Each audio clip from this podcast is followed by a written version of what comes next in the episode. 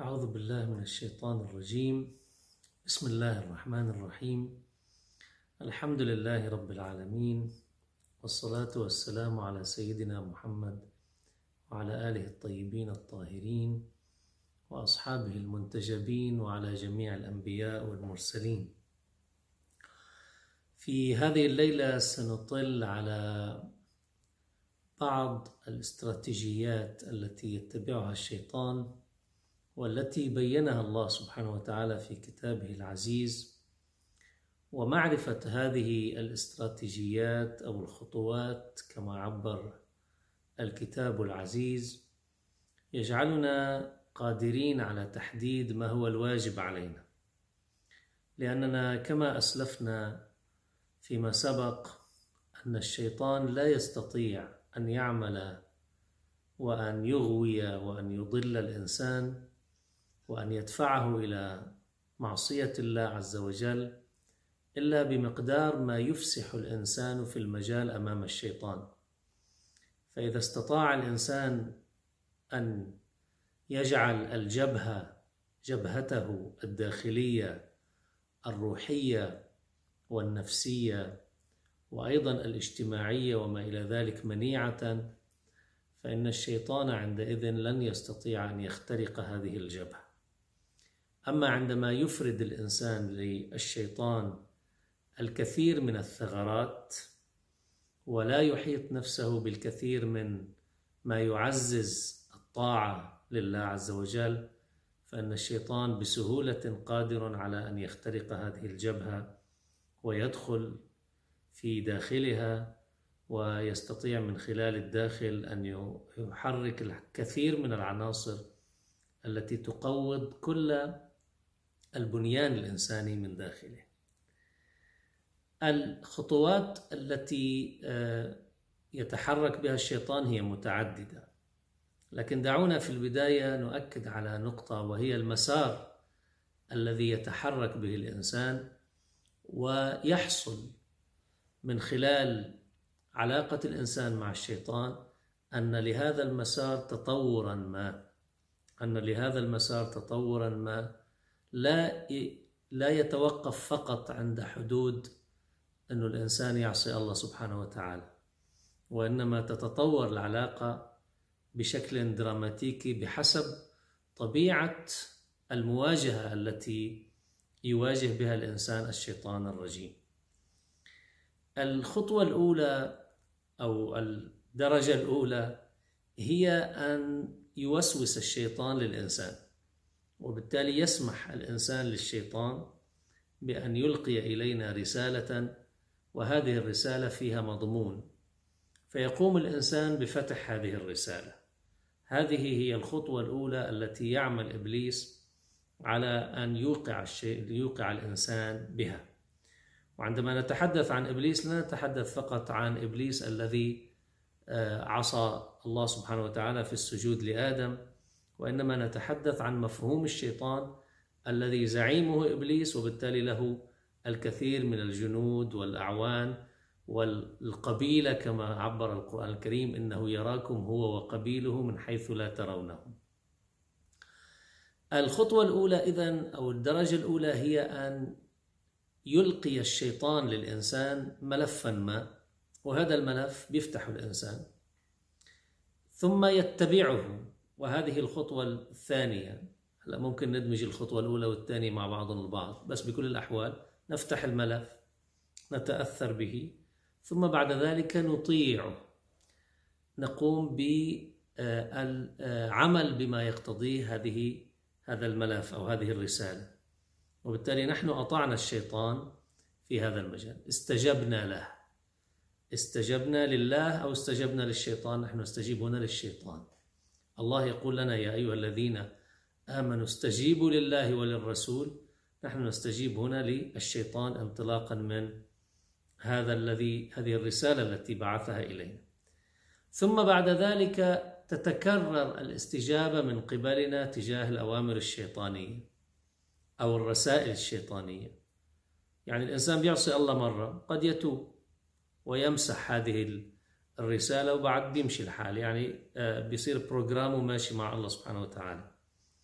بينما قد يكون لدى الإنسان بأن يتكرر منه الاستجابة للشيطان وبالتالي بيضل البرنامج الشيطاني راكب وشغال وبالتالي الإنسان لا يحصل آه، على توبة ولا يحصل على تراجع وإنما يبقى في ضمن البرنامج الشيطاني. إذا الخطوة الثالثة هي تكرر الاستجابة من قبل الإنسان للشيطان. الخطوة الرابعة عندئذ سيتحول البرنامج إلى البرنامج الأساسي في داخل نفوسنا وبالتالي سيستطيع الشيطان أن يكون له نوع من الاتصال المباشر بنا بشكل فعال. يعني بصير عنده access على شغلنا من الداخل. كيف الآن بعض البرامج الكمبيوترية بتصير إنه الإنسان بيعطي ال password لشخص آخر فبيقدر هو يحرك عنده شاشة العرض وبرامجه ويفوت عليها ويشتغل فيها بقلب الكمبيوتر. عندئذ هذا الشيطان نتيجة تكرر الاستجابة من قبل الإنسان فإنه يصبح له أكسس على هذا الكمبيوتر الداخلي تبعنا اللي هو روح ونفس وما إلى ذلك. بعد ذلك نصل إلى مرحلة بصير نحن الشيطان عنا بلت إن مثل ما بيقولوا يعني. بصير هو راكب أصلا بكل كياننا وبالتالي نتحول نحن إلى شياطين. والله سبحانه وتعالى حكينا بالقرآن الكريم عن أن هناك شياطين الجن وأن هناك شياطين الإنس. إذا هذه هي الخطوات. وبالتالي الإنسان يجب أن يكون حذر من تطور العلاقة السلبية مع الشيطان. من تطور العلاقة إلى أن تتحول من علاقة مجرد خطيئة مجرد معصية مجرد ذنب يقترفه الإنسان إلى أن يتحول الإنسان شيئا فشيئا نتيجة سهوه نتيجة تركه الأمور تتحرك وفق أهواء الشيطان وما يريد واستجابته المتكررة يتحول الإنسان نفسه إلى شيطان.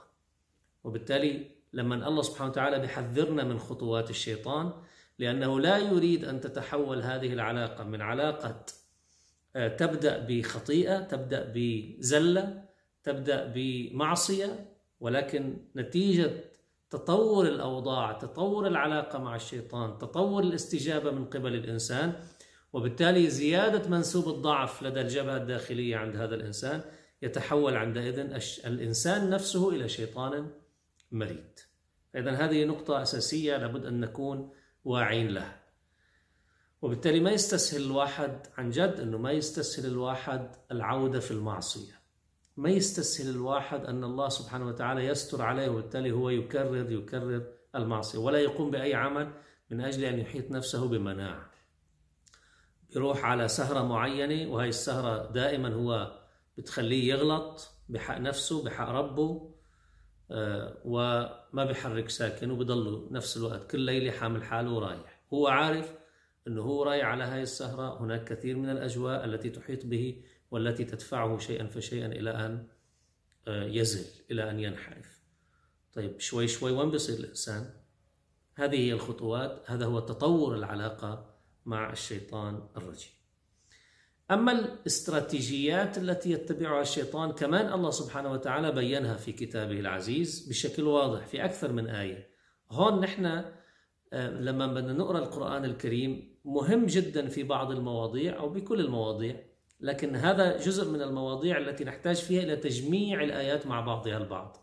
يعني نحن يمكن نمر على الشيطان لما ذكروا الله سبحانه وتعالى في سورة البقرة لما نحكي مع آدم وشو شو قال له لآدم وعشو اشتغل عليه وشو الأفكار اللي أثارها بذهنه.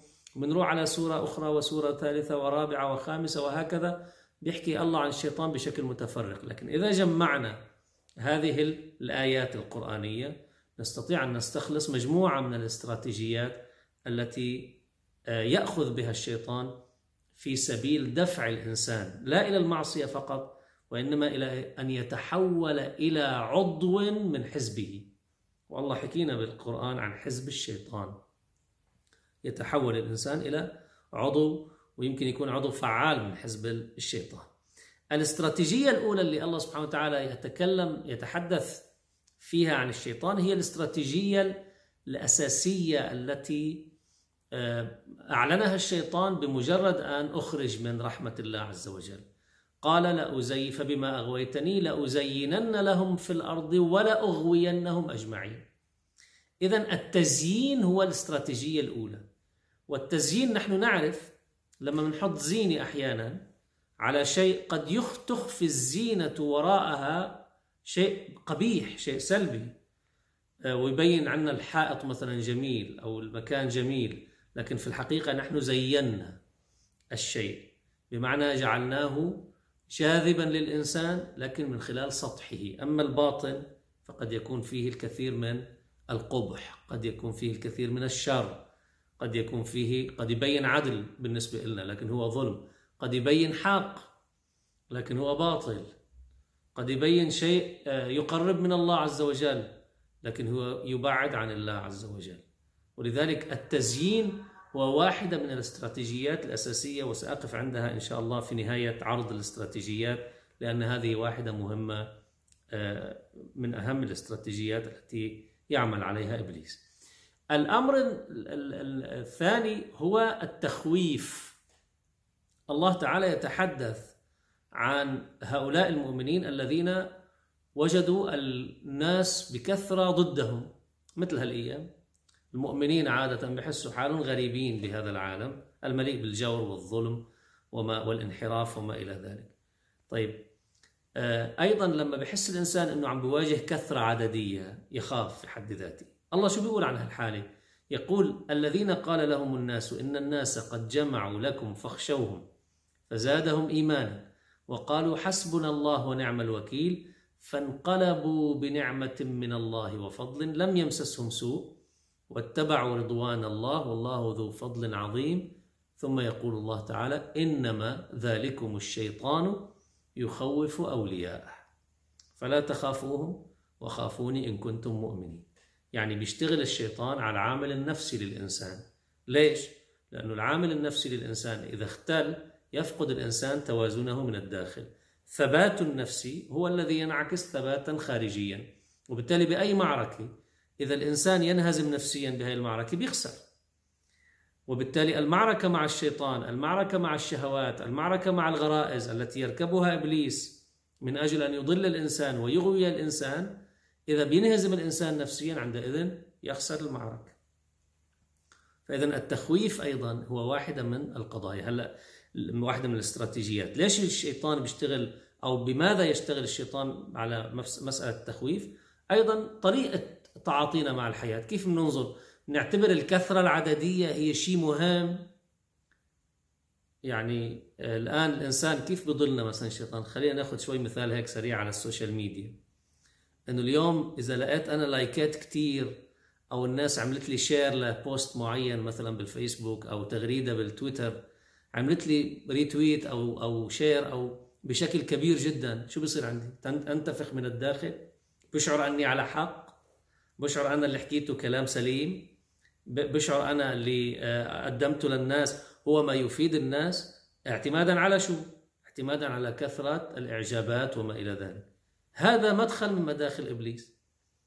لأنه أحيانا الناس قد تعجب بشيء لأنه والله مستفز. قد الناس تعجب بشيء لأنه بتحب هيك تشوف أكشن مثلا مثل هالأيام وبالتالي هذا مدخل من مداخل إبليس.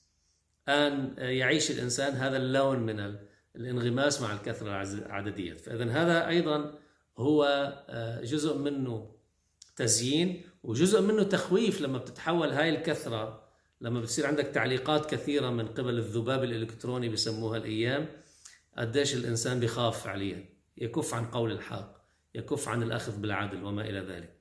قديش مركب الإنسان نفسيا على أن يكون شجاع في هذا المجال في الثبات على المبادئ هون إبليس بيقدر بيفوت أو ما بيقدر يفوت. قديش بيكون ضعيف؟ بيقدر إبليس يدخل إليه. قديش بيكون قوي؟ لا يدخل إبليس إليه. اذا هذا بالنسبة للتخويف أيضا من التخويف بخوفنا الشيطان بالبعد الاقتصادي وهذا اللي بتضغط فيه الدول على بعضها البعض والجماعات على بعضها البعض. الشيطان يعدكم الفقر.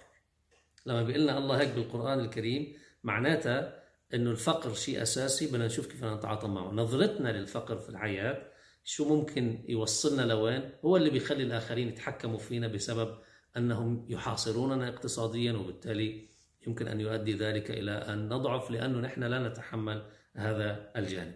هذا كله إشارات سريعة في مسألة الاستراتيجيات. الاستراتيجية الثالثة هي الإضلال. الله الله تعالى يتحدث عن الشيطان بقوله لأضل لأضلنهم. إذا هو يضلنا هو يغوينا.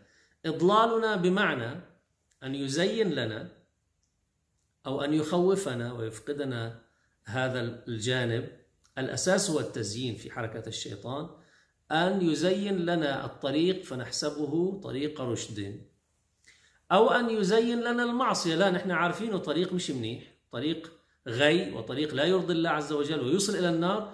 لكن بقول لك هلأ ماشي الله سبحانه وتعالى غفور رحيم. يعني الله حيترك العالمين كلهم سوا. فلان المستكبر وفلان الظالم وما إلى ذلك وجاي لإلي أنا ياخذني يحطني بالنار؟ مش معقول الله رحيم وكذا وإلى آخره. بيصير الإنسان شو بيعملوا؟ مثل ما بيقولوا آه، يحاول أن يذبحها على قبلة كما يقال. وبالتالي بيزين لنا الشيطان وبالتالي نتحرك في خط الضلال من حيث ندري أو من حيث لا ندري. الاستراتيجية الرابعة هي أن ينسينا الشيطان ذكر الله سبحانه وتعالى. وأن ينسينا من ضمن ذكر الله أن ينسينا الصلاة. أن ينسينا الصلاة. ويصدكم عن ذكر الله وعن الصلاة فهل أنتم منتهون؟ اذا الهدف من بعض الأمور التي يدفعنا إليها الشيطان هو أن يصدنا عن ذكر الله. ونحن بنعرف الله سبحانه وتعالى بالقرآن الكريم لما تحدث عن ذكر الله ما تحدث عن ذكر الله هو سبحان الله والحمد لله ولا إله إلا الله والله أكبر. هذا الذكر اللفظي وهو مطلوب حتى الإنسان آه، يعني يعيش هذا التواصل مع الله من خلال اللفظ الذي ينعكس بالنهاية على الذكر العقلي والقلبي. لكن ذكر الله سبحانه وتعالى هو شيء استراتيجية عملية لأنه الله شو بيقول؟ بيقول ولا تكونوا كالذين نسوا الله فأنساهم أنفسهم. يعني ذكر الله هو بذكرنا بمسؤولياتنا بالحياة بذكرنا ليش نحن موجودين من وين جينا وإلى أين ذاهبون؟ وكيف يجب أن تكون حياتنا؟ لما بننسى الله بننسى مسؤولياتنا. لما بننسى الله بننسى مسؤولياتنا. لما الإنسان لا يعتقد بأن الله سبحانه وتعالى يحيط به لا يعتقد بأنه هو مسؤول تجاه الله سبحانه وتعالى أنه هو مقبل على الله أنه راجع إلى الله. بعد شو المشكلة؟ يأخذ من الحياة من كل أبوابها وملذاتها وغرائزها وشهواتها. مين بيمنعه يعني؟ شو الفكرة اللي بدها تمنعه عندئذ؟ شو المبدأ اللي بده يمنعه؟ لا شيء. لأنه عنده بس المادة. أما ما وراء المادة ما وراء هذه الحياة لا شيء وبالتالي الإنسان لا مشكلة لديه في أن يعمل ما يشاء. ليش فإذا الشيطان ينسينا ذكر الله لأنه إنساء ذكر الله يؤدي إلى إنسائنا مسؤولياتنا في الحياة. أصل وجودنا بالحياة لشو أيضا من من ضمن الاستراتيجيات الشيطان يدفع الإنسان إلى تغيير الفطرة. القوانين والسنن التي أودعها الله لحياة الناس. ما نعده أمرا طبيعيا بحسب الخلقة.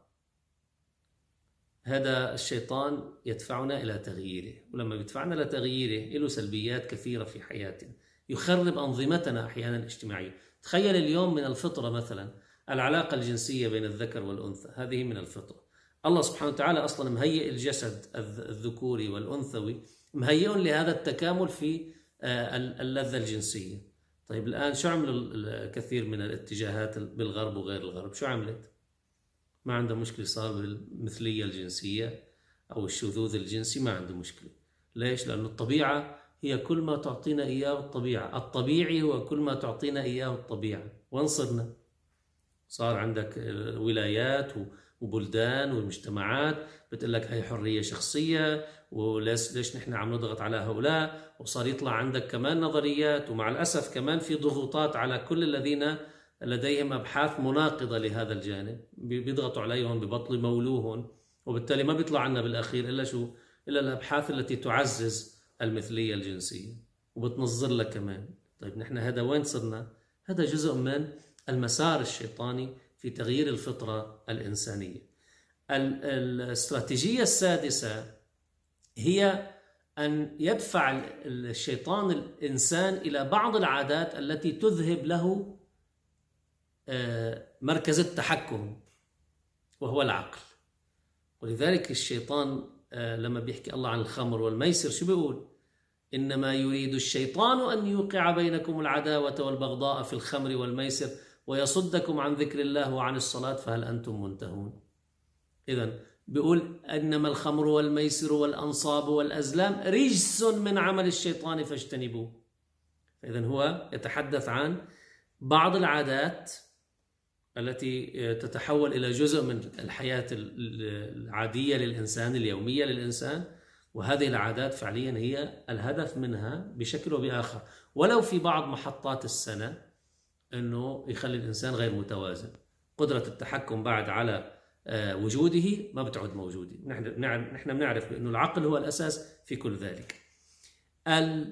الاستراتيجيه السابعة هي أن يرتكب أن يدفع الشيطان الإنسان إلى ارتكاب السوء والفحشاء. ولما بيركب الإنسان هذا المستوى لما بنحكي عن الفحشاء هو ما يتجاوز الحد.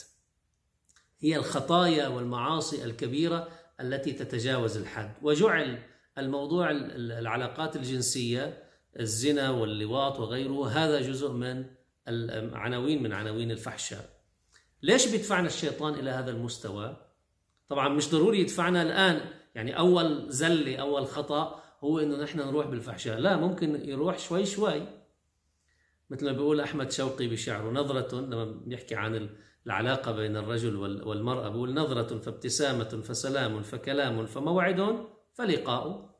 يعني بتتطور العلاقة. ببلش الشيطان معك باللحظة الأولى. ما في مشكلة تعمل تشاتنج على عبر الفيسبوك وعبر ال social media. آه، بتحكي بشغلات الدراسة وشغلات جدية. فجأة بنمزح لنا مزحة. مزحة ثانية مقابلة. فجأة بنبلش تتولد عندنا مشاعر آه، عاطفية. وفجأة بنبلش نحكي حكي. فجأة بعد شوي بنطلب كمان إنه نشوف الطرف الآخر وخليه يفتح الكاميرا عنده ويفتح الكاميرا عندي وفجاه بنسجل لبعض وهكذا. وين بنصير هذا بينزلق له الإنسان شوي شوي. بس بكل الأحوال يدفعنا الشيطان بالاستراتيجية تاعيته إنه إنه نفوت بخط الفحشاء. ما يتجاوز الحد من المعاصي. ليش؟ لأنه بس تتجرأ بهذا المستوى خلص كمشك. كيف الآن أجهزة المخابرات بتعمل للإنسان عادة بتعمل له ملف تخليه يغلط؟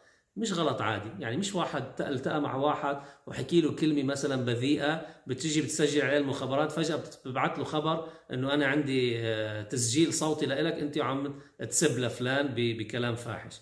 بيقول له طيب خير إن شاء الله زلة لسان بس لما بيشوفه بيكون عنده ملف وبيصوروا بوضعيات معينة بمستوى فاحش هذا لما بيقول له أنا عندي ملف لإلك وعندي صور لإلك وعندي فيديو لإلك لا بيصير الموضوع جدي.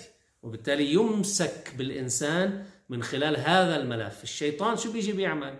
يأمرنا بالسوء والفحشاء حتى يعبي لنا ملفاتنا بعدين لحتى يستخدم هاي الملفات قدامنا.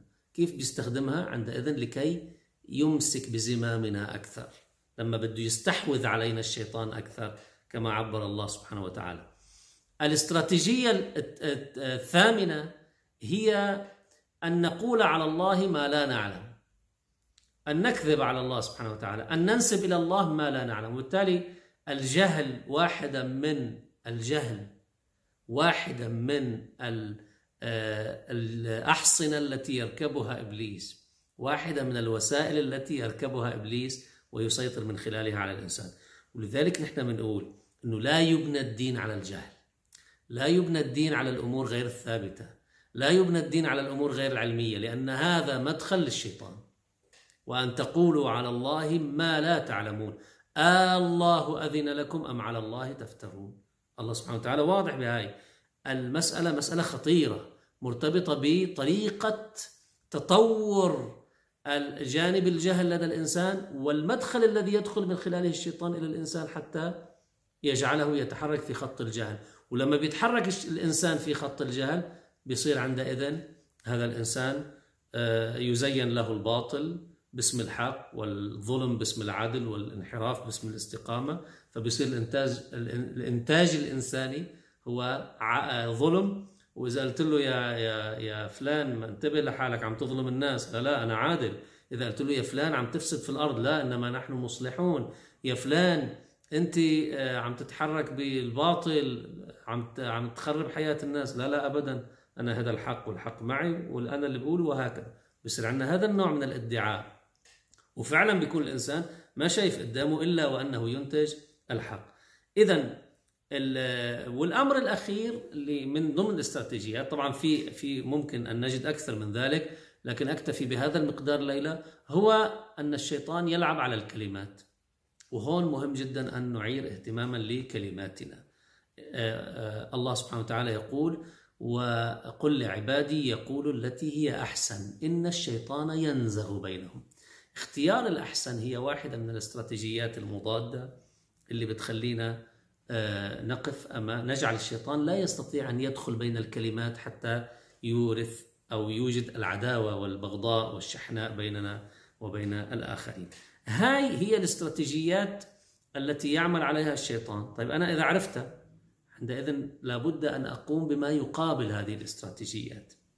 إذا عندي تزيين كيف عندئذ أعالج مسألة التزيين؟ لا أسمح لنفسي أن تتأثر بالزينة. إذا عندي موضوع إضلال إذا كيف أفعل عناصر الهداية في نفسي أو من حولي؟ إذا عندي إنساء عن ذكر الله عز وجل وعن الصلاة إذا كيف سأتعاطى؟ ما هو القرار الذي سأتخذه بالنسبة لصلاتي حتى لا يكون لإبليس خط ساخن على داخل نفسي وعقلي ووجداني؟ لما بيكون الإنسان مطلوب لما بيكون الشيطان مطلوب يطلب من الإنسان أن يذهب توازنه أن يفقد جهاز التحكم عبر الخمر وعبر القمار وما إلى ذلك. إذا أنا لا بد أن لا أدخل هذه المداخل. وبعرف ساعتها ليش حرام وليش الله ما أبلان بهذا الموضوع وعاقب عليه. ليش؟ لأنه بده يضل الريزونينج تبعنا بده يضل شغال. بس يفقد الإنسان العقل عندئذ يرتكب كل شيء. لما بيكون الإنسان مطلوب منه أن يتحرك ب لما الشيطان بده يتحرك يركب الجهل لدى الإنسان إذا نحن كيف ستكون استراتيجيتنا المقابلة إذا هذه الاستراتيجيات هي المداخل التي يتحرك عليها إبليس مقابل هذه الاستراتيجيات لابد أن نقيم نحن استراتيجياتنا حتى لا يستطيع إبليس أن يتحكم بنا، حتى لا يستطيع أن يؤثر بنا، حتى يكون تأثيره مجرد أفكار. إن الذين اتقوا إذا مسهم طائف من الشيطان تذكروا فإذا هم مبصرون. مش معناتها إنه إذا تقي ما, ما بيجيك أفكار سلبية، لا، لكن تبقى أفكار، ما بيصير عندنا استجابة لها. ما بيصير عندنا إطاعة لإله وإنما تبقى أفكار تمر وهذا أمر طبيعي طيب كيف ستكون استراتيجياتنا؟ إن شاء الله هذا ما سنحاول تسليط الضوء أكثر عليه لأهمية هذا الموضوع في اللقاء القادم إن شاء الله الله سبحانه وتعالى says in the Holy Quran يا أيها الذين آمنوا لا تتبعوا خطوات الشيطان إن إنه ومن يتبع خطوات الشيطان فإنه يأمر بالفحشاء والمنكر. Do not follow the footsteps of the shaitan and whoever follows the footsteps of the shaitan then surely he enjoins immoral grieve sins and wrongdoings. This is what the shaitan wants us to follow. Uh, because of this, he wants us to follow his footsteps.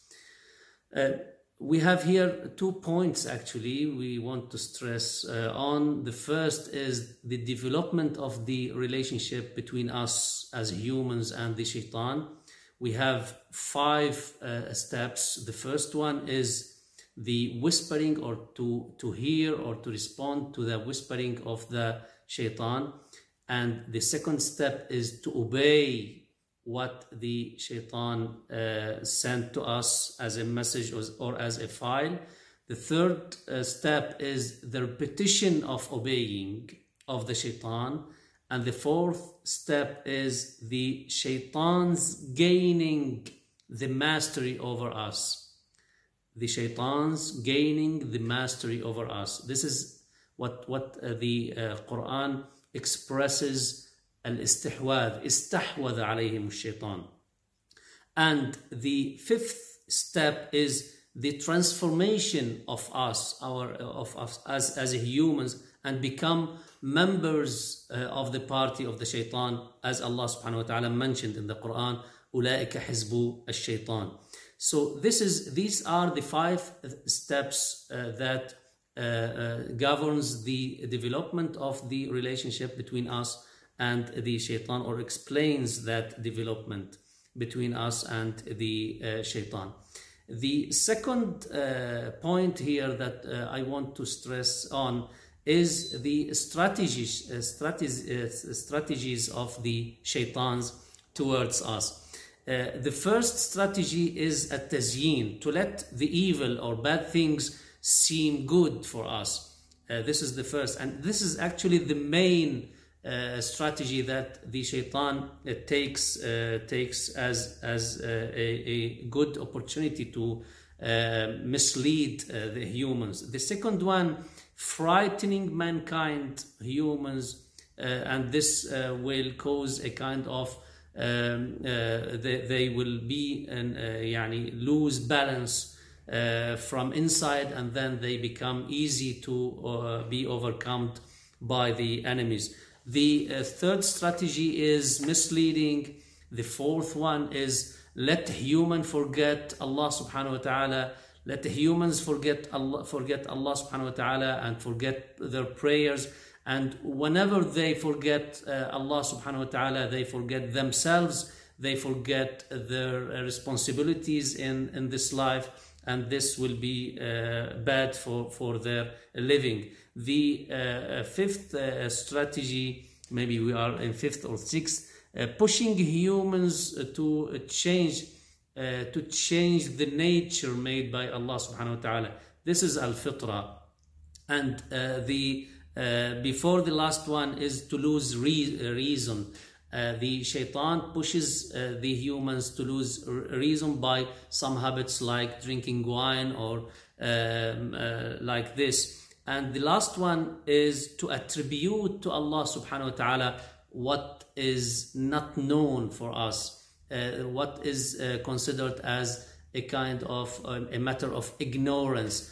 Uh, according to this, these strategies, we have to develop our strategies in order to uh, to stand against the steps or the footsteps of the shaitan. And this is what we are uh, going to uh, inshallah to speak about uh, uh, in the coming night. Walhamdulillahi rabbil alamin